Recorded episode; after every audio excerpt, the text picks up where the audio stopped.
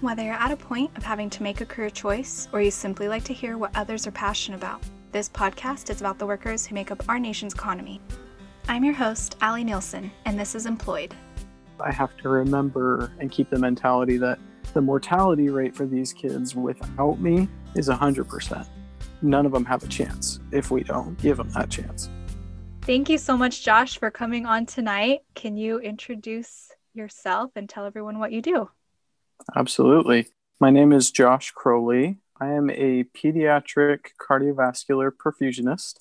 It's a little bit of a mouthful, but my job um, is best explained. So, most people may not think about this, but in heart surgery, um, it's very difficult for a surgeon to fix anything on a beating heart. So, when he's making cuts or sewing something that's broken, whatever it is, that heart actually needs to be stopped, which you can imagine is a big problem, right? Like a, a stopped heart is typically called a dead patient. So I run the machine that allows us to continue circulating the blood through the body and oxygenating that blood um, temporarily. So taking over the job for the heart and the lungs during that surgery so that we can stop the heart. It can be fixed. It's also very important that the heart be empty. So we drain the blood out of it in addition to stopping it. So I administer the solution that allows us to stop the heart, drain the heart.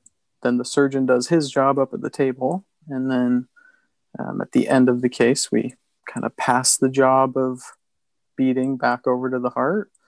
And uh, yeah, so my job is to just kind of run the bypass machine, run the heart lung machine. So that's that's kind of my job in a nutshell. I'm sure we'll get into a little bit more detail as we go along. But yeah, that's that's what I do. And then uh, like I mentioned at the beginning, I'm I'm a pediatric perfusionist, so I I had a choice coming out of school whether I wanted to do that on adults or kids.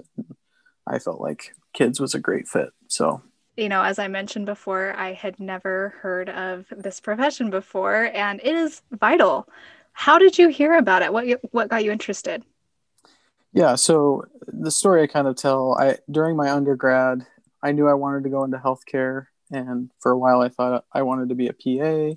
For a while, I thought I might want to be a dentist. And every time I kind of like thought this might be my path, I would kind of take some classes, shadow shadow some people, and then I felt like I'd hit a roadblock. Like ah, it seems like a great fit, except for this or whatever. Hmm.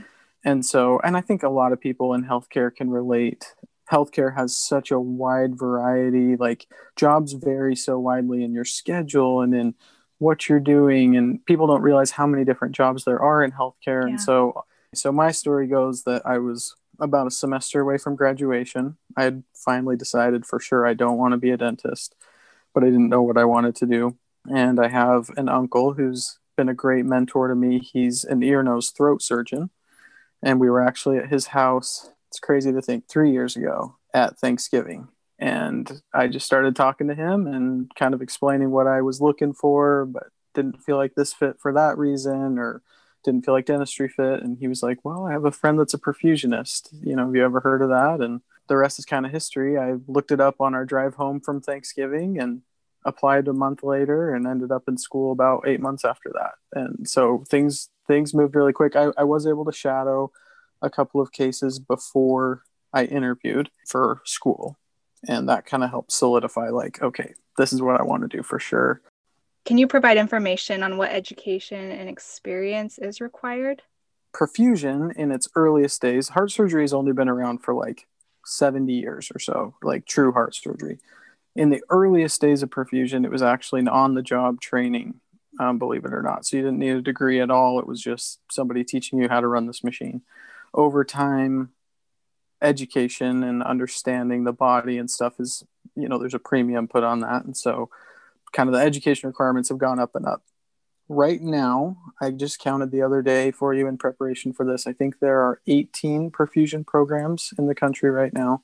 They range from being certificate programs. So it's it's literally just like training. You get a certificate and you're good to go. Um, there's a couple of bachelor's degrees and then a lot of master's degrees. So I, I chose to go the master's degree route. That's just what fit best for me. But I have this, you know, I work with people that have certificates. I work with people that have masters. So right now, either one of those would be. Bachelor's degree doesn't make a lot of sense just because you would have to know starting your undergrad that you wanted to do that. You know what I mean? And so it's like most people don't find out about it until later. Going to get a second bachelor's in, in perfusion doesn't make a lot of sense. So, yeah, so my program was 21 months long. It was nine months in the classroom and then a year out on rotations. And that's okay. pretty typical across perfusion programs, though they do vary in terms of what kind of uh, emphasis they put on the clinical education, like how much time you actually spend in the OR doing the job versus, you know, the, the book knowledge side of things.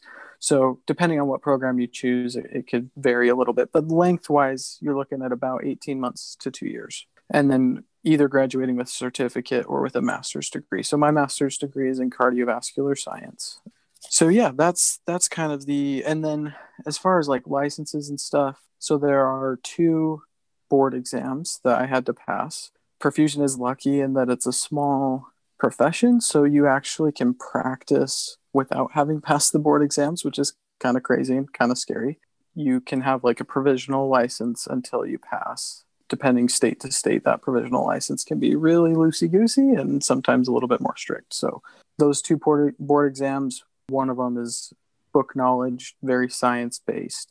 The other one is more kind of clinical application based they go hand in hand. They're very similar, both about a four hour test. I, I was very prepared by my program for that. So, and with you saying there are 18 programs in the US, that kind of caught me off guard. Does that mean mm-hmm. the programs are really big? Is it really hard to get into a program? Yeah. So, going back to kind of like what drew me into perfusion. So, it is competitive. I don't want to mislead people into thinking that it's not. However, I would say it is far less competitive than, say, like medical school or dental school in terms of your GPA coming out of your undergrad. Or, you know, that that was one of the things I was really looking to avoid. I had gotten really fed up with kind of the competitive nature of college. I was just like, mm-hmm. I want to go somewhere that I feel like I can excel, and that it's not just like this cutthroat, you know, anything for an A kind of a, a mentality. And that was just a product of years and years of undergraduate. You know what I mean? You know, I, I did not come out of school with a 4.0 or like, you know, perfect scores on anything.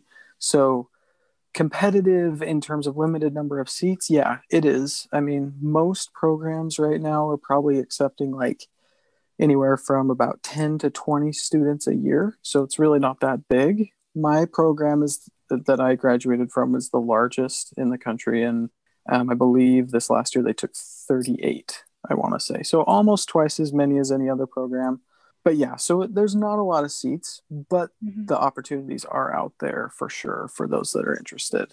You know, if if you can get in to see a case, you know, for those that are interested in perfusion, that helps you out a lot. If if they feel like you really know what perfusion is, that's one of the big fears of perfusion schools is taking somebody who's like, oh, like this sounds interesting and it's not what I was most interested in. Mm-hmm. So this is my backup plan. You know, perfusion schools are always going to be wary of people that you can tell that you're a backup plan and you don't really know what you're getting yourself into. So anyway, so if you've seen a case and you can really show that you're serious about this, that helps yeah. out a lot. What are the demographics of your field, specifically gender and age? What do you see around? There's actually a list of every certified perfusionist in the country that you can access online. And it's like 140 pages, 32 names per page. So I was like, okay, I'm not going to count all of these, but I picked five at random and and took stats for you so that I could like I mean I'm a science brain, right? Yeah. So here's your here's your random sample. So of those names that I surveyed, 39% were female.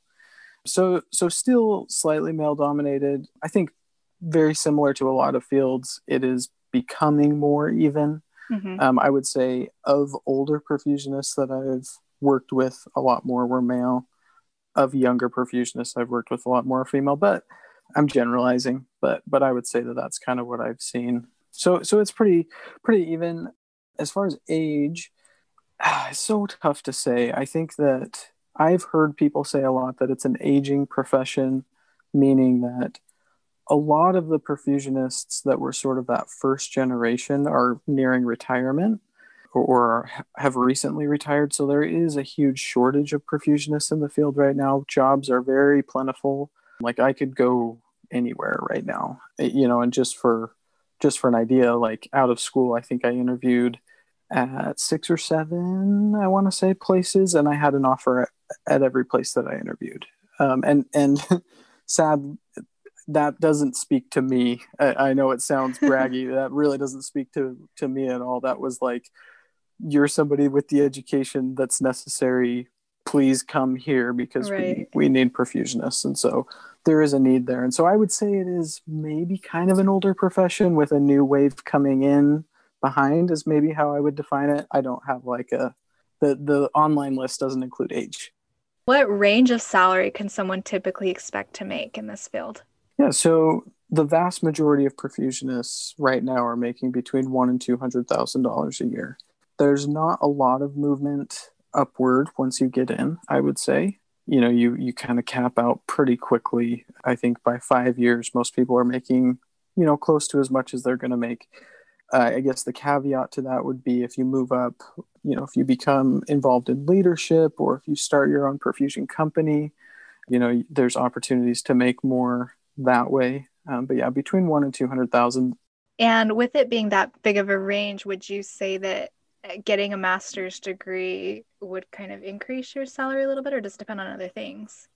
So I do remember people talking about that before I got into perfusion school that master's degrees have more opportunity to to make more. I would say my experience thus far has been that that's not true that mm-hmm. I'm doing the same job as the guy next to me that doesn't have a master's degree, and he's not going to do the job if he's not getting the paid as much as I am. And so, as far as it being a large range, so pediatric perfusionists do make a little bit more because there are reasons for that. I mean, generally, unfortunately, you lose more patients as a pediatric perfusionist. There's uh, less margin for error in our job, and so there's a little bit more pressure. Um, and so they are paid a little bit more there's a few different ways that perfusionists are employed right now. So you would think I'd just be a, a, hospital employee, and that is the case for some perfusion groups that you're just, you know, just like the nurses next to you, you're uh-huh. employed by the hospital, and um, that's that's who signs your paycheck. But there's also a lot of us, myself included, that work for basically a contract perfusion group. So the hospital pays the perfusion, the, the contract group to provide a certain number of perfusionists and then that's actually who signs my paycheck. And so right now it's probably about half and half. So probably around 50% of perfusionists are hospital employees. A half of us are are employed by a contract group. Generally speaking i think people would say hospital employees get paid a little bit more especially probably benefits wise they they have a little bit better benefits again, these are all like wide generalizations. There's probably yeah. going to be a perfusionist that hears this and is like, "That's not true for my group." but but generally, I think um, they make a little bit more and their benefits are a little bit better. But that's kind of out of our control, right? I mean, I can go out and seek out a job that's you know a private uh, hospital employed position, but other than that, like you know, if I want to if I want to go to a hospital, I'm just subject to whatever their their contract is. Um, I guess the other thing I should say about my position specifically. So there's something called ECMO, E C M O. It stands for extracorporeal membrane oxygenation. Lots of big words that say long term bypass. Okay. So sometimes you have a patient, like right now in the COVID um, situation. So we know that that attacks the lungs mainly, right? So if your lungs get to the point that they cannot oxygenate your blood, one strategy that can be used is to actually pull blood off of your body, oxygenate it for you, and then return it. And that's called ECMO. And obviously, when you're doing something like that, that's very invasive mm-hmm. and could go badly very quickly. And so there has to be someone who's trained to sit with that machine to troubleshoot if something were to happen. Sometimes that's nurses, sometimes that's respiratory therapists. In my case, it's a perfusionist. I don't pump a lot of cases um, comparatively to some of my colleagues, but I sit ECMO. And so when we have an ECMO baby that's on, it's 24 7 coverage, right? So between me and my two coworkers, we have to make sure that one of us is there at all hours of day and night. I'm lucky because I actually get paid hourly on top of my salary for that. And so that is a way that, you know, I have my base salary and then I may make, depending on how bad a year is, I could make a lot more money from ECMO, just depending. But that's not necessarily the standard. Uh, it just kind of depends. Some some jobs will say this is a part of your job. Deal with it. We feel like we compensate you adequately. That you should plan to do this. I think that's a perfect segue into hours. What are typical sure. hours? And I'm sure it varies, but like, what are your hours generally? Yeah, so it does vary a ton. So you can imagine in a week where we have, say, three cases and an ECMO baby on. Um, that means that, you know, I could easily be at the hospital for 60, 70 hours a week without any questions asked. I've only been here since June, and I'll tell you that there's been three, maybe four weeks that I didn't take any PTO and I didn't set foot in the hospital because we had no cases scheduled and we didn't have anyone on ECMO. So I spent time with my family and you know made money. And it was so it really does vary a lot. I will say i picked this job for that schedule. I wanted a job where it was a little bit feast or famine that i knew i would have stretches where i got to be with my family. And the way that i paid for that was during the busy times. I have lots of classmates that pick jobs that are you know pretty standard. You know we're so busy that we have to schedule it out. And so you can just count on 50 hours a week or 60 hours a week or whatever it is. On an average, I probably would say two cases a week. Um, and a case, we'll go through a typical day in a minute here, I'm sure, but I'm usually home by about three. And so as long as we don't have anyone on ECMO, I would do that two times in a week. And that would be my, my week. Um, and then, you know, like right now I'm on call, I might have to hang up with you and someone might have to go on ECMO and I'm going to be there all night it's such a good time to get into perfusion right now because I had that ability to look at those six or seven positions that I interviewed right. for and say, okay, like I could go here and it'll be crazy and I'll work, you know, a ton of hours and I'll get tons of experience, but I'll never see my family. And then maybe after three or four years, I'll get out and find a more chill job. And then I saw this job that was like, hey, we'll take you right out of school and it'll be a lot more relaxed, but you got to be ready to be ready to work hard and for me and my personality that just fit me best. Well yeah let's let's talk about an average day. Can you walk us through from the time you arrive to the time you leave? Yeah absolutely. So i typically arrive for a so our cases start at 7.30 that's the time that the patient rolls into the room. So i usually get to the hospital at about 6.30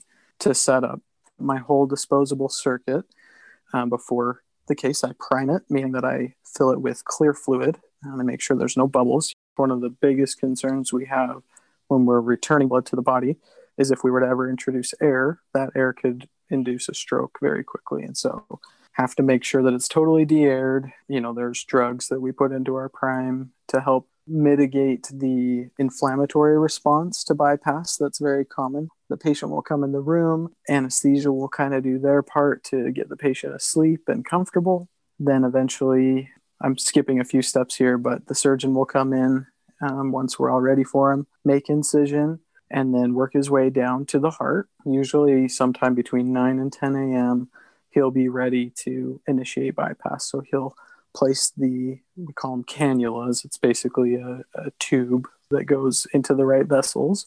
And he'll say, go on bypass. This is when I, you know, lose years off my life from stress and, you know, things go crazy. And then we go on bypass, a typical bypass run. I'll, you know, it's very busy. You know, I'm monitoring the patient's status, making sure that the patient's pressure looks good, making sure, you know, we have the ability to cool or warm the patient. Depending on what we're doing, um, we may want to cool them down really, really cold. And so I'm monitoring the patient's temperature.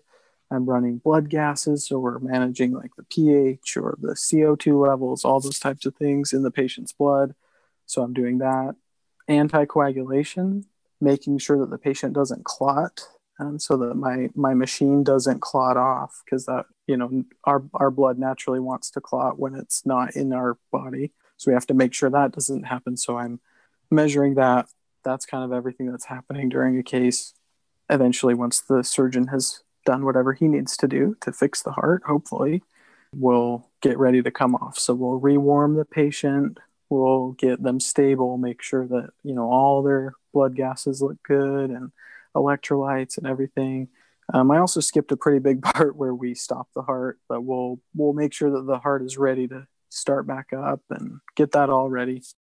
We'll come off bypass, and those first few minutes when you're off bypass are a little bit crazy because sometimes the heart doesn't respond right away, and so you got to go back on and things like that. So as long as things look good, then the the weight's off my shoulders a little bit. A typical pump run, again, can vary so much depending on what you're doing. But here at my job, I would say it's anywhere from about 30 minutes to like two hours. And so it's really not that long, but I tell my wife, like, I lose years off my life during those like two long hours. You know, feels like an eight hour day packed into two hours. But come off bypass, it's a little bit less stressful from there. I'm just kind of helping out in the room, being ready if anything goes bad.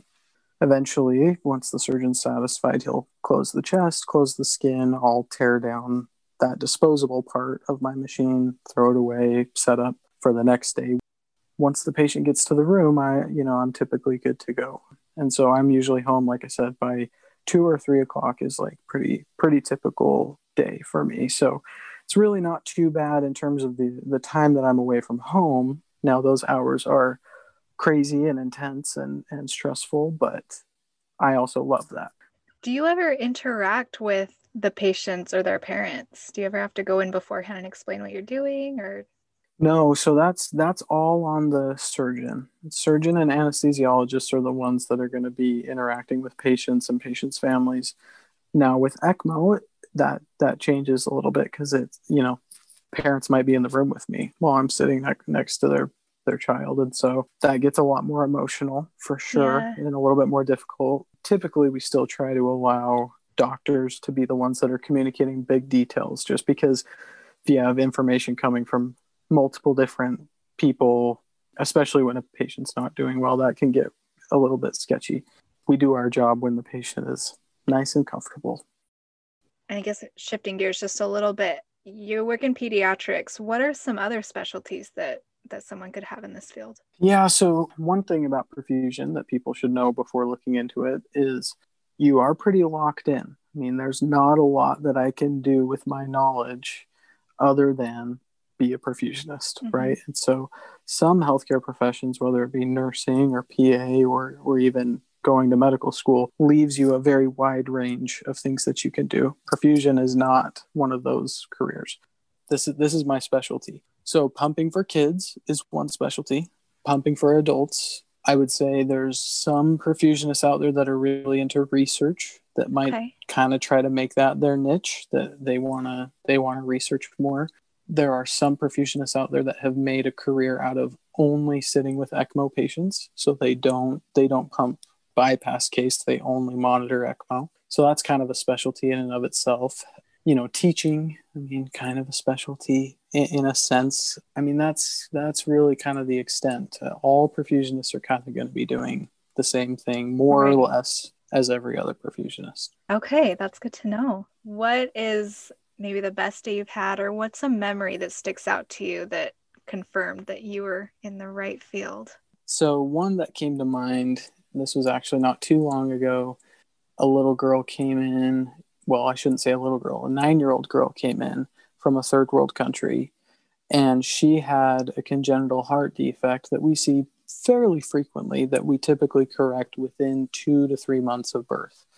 And she had lived with this defect for nine years, and it had obviously affected her in, in various ways. But she had managed and survived, and you know been good and then she got a sponsor that brought her to Orlando and and we performed the the surgery and she went home you know with a normal functioning heart. And that I mean the job satisfaction for something like that is just amazing you know through the roof that like you get to do that. ECMO as I mentioned can become more emotional and it goes both ways right? We'll talk in a second maybe about bad days but a really good day is you know a mom that you know hasn't gotten to hold her baby yet because they came out so sick Yeah. and you know i was a part of the team that that gave that treatment that got her to the point where she gets to hold her baby and eventually is going to get to take her baby home i mean that's that's a pretty good payday Can you share with us just maybe what's a bad day or what's a challenge that you frequently face? You know, stating the obvious, sometimes despite our best efforts, we can't save everybody. And that can be really hard when you've put your heart and soul into, you know, and, and worked really long hours and then it comes to a sad end. I try to find purpose and meaning in still giving that mom an opportunity to hold her baby just you know towards the end. We always try to make that happen. And so as sad as it is and as hard as it is and i'm i'm still getting used to that part of the job for sure i'm i'm fairly new still. So that's really tough. I would actually say though that we compartmentalize that as best we can i have to remember and keep the mentality that the mortality rate for these kids without me is 100% so you know they none of them have a chance if we don't give them that chance. And so even when we do lose them, I have to remember like we gave them the best chance possible. And you know that can help. I mean, it doesn't make it easy, but but that can help to kind of realize like I'm filling a role that if we have any that make it, you know, that's a that's a success at the end of the day. Another part of my job specifically that makes it maybe a little bit tougher than some other healthcare professions is just that the environment in the OR is one that's obviously there's a lot of pressure on everybody in the room, from the surgeon down to uh, you know everyone, everyone that's contributing to this team atmosphere. And as in any profession, I think where you're working in a team, different personalities can sometimes really bring the best out of you or bring the worst out of you. It just kind of you know what i mean? And and stress has an interesting way of sometimes bringing the best out of us or sometimes not. You know you you work with a lot of people and the surgeon is obviously the captain of the ship and um, his demeanor is understandably going to be affected by what's going on in the surgery. And there's a lot of pressure on him. There's a lot of pressure on everybody. And in that kind of an environment sometimes you end up in the line of fire from somebody that is dealing with a lot of pressure and stress of their own. And so that can make for a tough day. You know, it's a, again, it's a part of the job. And really, the longer that you work with the people on your team, the better you can kind of predict, you know, what he's going to do when this happens and what am I going to do in that situation. You start to read each other better, you interact better, you build more trust. And just like with any team in any profession, the longer you've worked together, I think the easier it is to deal with that stress. So it's not an unmanageable part of the job, but it is definitely something, especially as a newbie, that I'm still learning to navigate. You know, personalities in the room compounded with stress. So that when you ask what makes for a bad day, that that's that's part of it for sure. Do you have maybe uh, unexpected experience that's happened at work? Something that's just a fun story to share? In school, we learned about some of the training that I received was for crisis, like when things go as badly as they possibly mm-hmm. can, how do you try to pull yourself out? So, like if the power goes out, you know, what do you do? Things like that. So, one of the ones that we as perfusionists fear the very most is oxygenator failure. So, one of the main components of my circuit is an oxygenator which obviously, as the name um, suggests, is doing the work of the lungs. So, what do you do if, for un- some unexplained reason or explained, doesn't matter, that oxygenator isn't doing its job?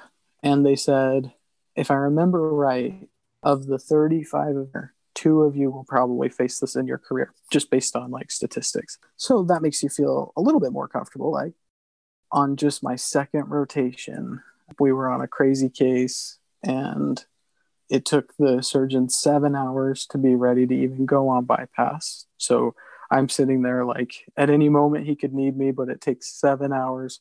We finally get on bypass, and within minutes, it becomes very clear that something's wrong and the oxygenators were not working.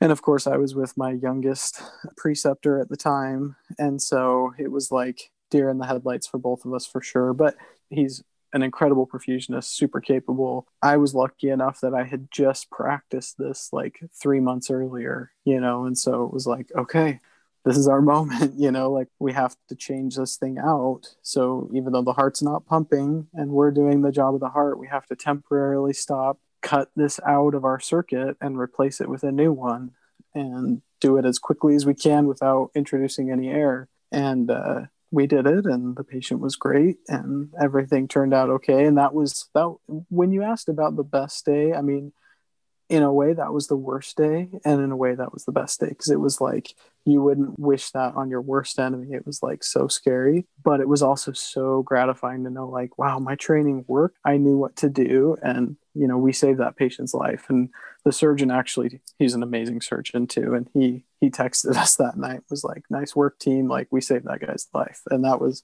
that was a really gratifying moment but very unexpected. Two out of 35 of you in your entire career will ever have to do this and i here i am like three months out having having to figure out how to do it do you have any advice for anyone who might be interested in in this job after hearing this yeah, I mean, I have lots. Uh, you know, feel free to to reach out to Ali, who will forward you on to me. I'm I'm an open book, so I'm more than happy to talk to anybody that's that's interested. Um, you know, it has very typical prerequisite uh, course requirements to most you know graduate science degrees. So if, if you if you match up well with PA school, dental school, medical school, um, those types of things, you're probably taking the right classes. So that's hopefully comforting. That would obviously be the place to start is in your undergraduate. Maybe go see a few cases, give me a call, come out to Orlando, come in and, and see if you like what we do.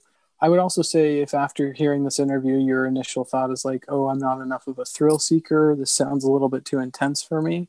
That may not be the case. I, I would say that I'm not like an adrenaline junkie. I'm, you know, I'm not somebody that I get freaked out too, you know, like it, it's intense for me too. And yet I'm, I'm would like to think I'm good at what I do and I'm I'm able to manage that. And so don't don't be afraid. Um, if it seems like this might be a good fit in every other way, and that's your one holdup, you know, let's chat and and I can hopefully give you some reassurance uh, on that front because um, the training really does prepare you to be ready. You know, people don't walk into that OR without being ready, um, and so yeah, we can we can manage that uh, the scariness of it I, the only thing I'll say is that uh, perfusionists like that this is a hidden gem of a healthcare job. You know what I mean? We we are, kind of pride ourselves on not a lot of people knowing, so that's why I hesitated to reach out to you because I was like, ah, I don't want I don't want too many people to come in and and find out what a great gig I have. But uh, but yeah, no, I, I love what I do. I love to talk about what I do and introduce people to it. So feel free to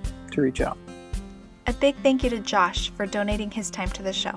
Follow us on Instagram at Employed Podcast for the latest updates and giveaways. If you or someone you know is interested in becoming a guest, visit employedpodcast.com. Thanks for listening.